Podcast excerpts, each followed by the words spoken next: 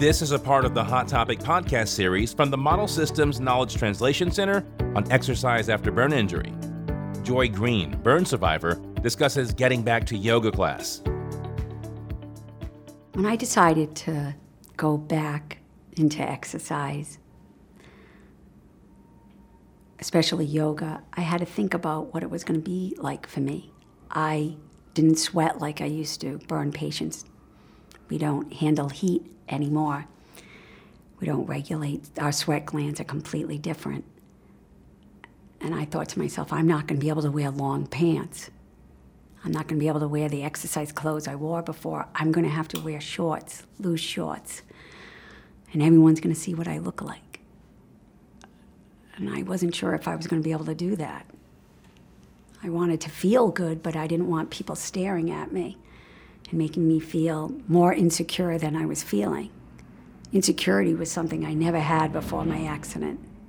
And now it was something I totally understood what it was like to be fearful of exercising in front of people, especially people I didn't know. But I decided to do it.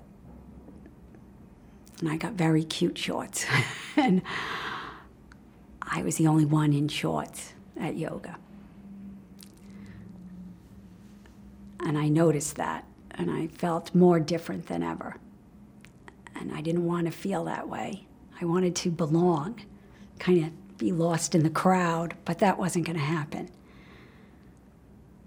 And I felt that first time doing yoga, I knew all the good things about it.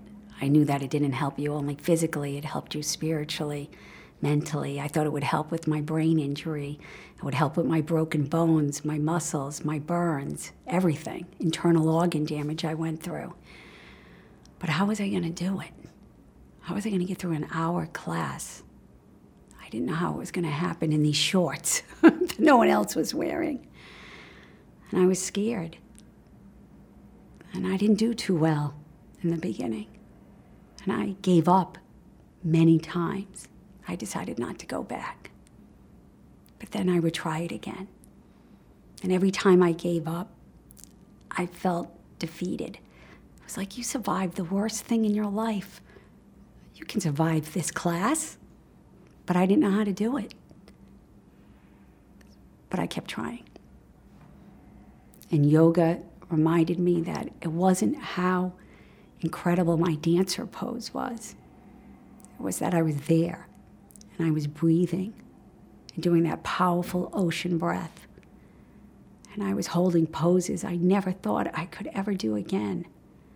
And it was calming my mind and bringing peace to a brain that had been so shattered and a body that had been ravished.